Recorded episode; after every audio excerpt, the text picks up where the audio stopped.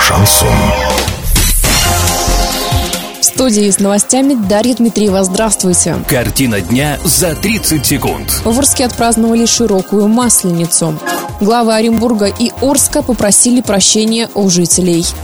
Подробнее обо всем. Подробнее обо всем. 10 марта в Орске отпраздновали широкую масленицу. Народные гуляния прошли в Центральном парке. Для горожан работали торговые палатки, были устроены спортивные соревнования для детей и взрослых, в том числе и лазание на деревянный столб, на верхушке которого были закреплены названия подарков. В завершении праздника огромное чучело, установленное на площади около главной сцены, сожгли. Этот обряд по традиции знаменует уход зимы зимы и начала весны.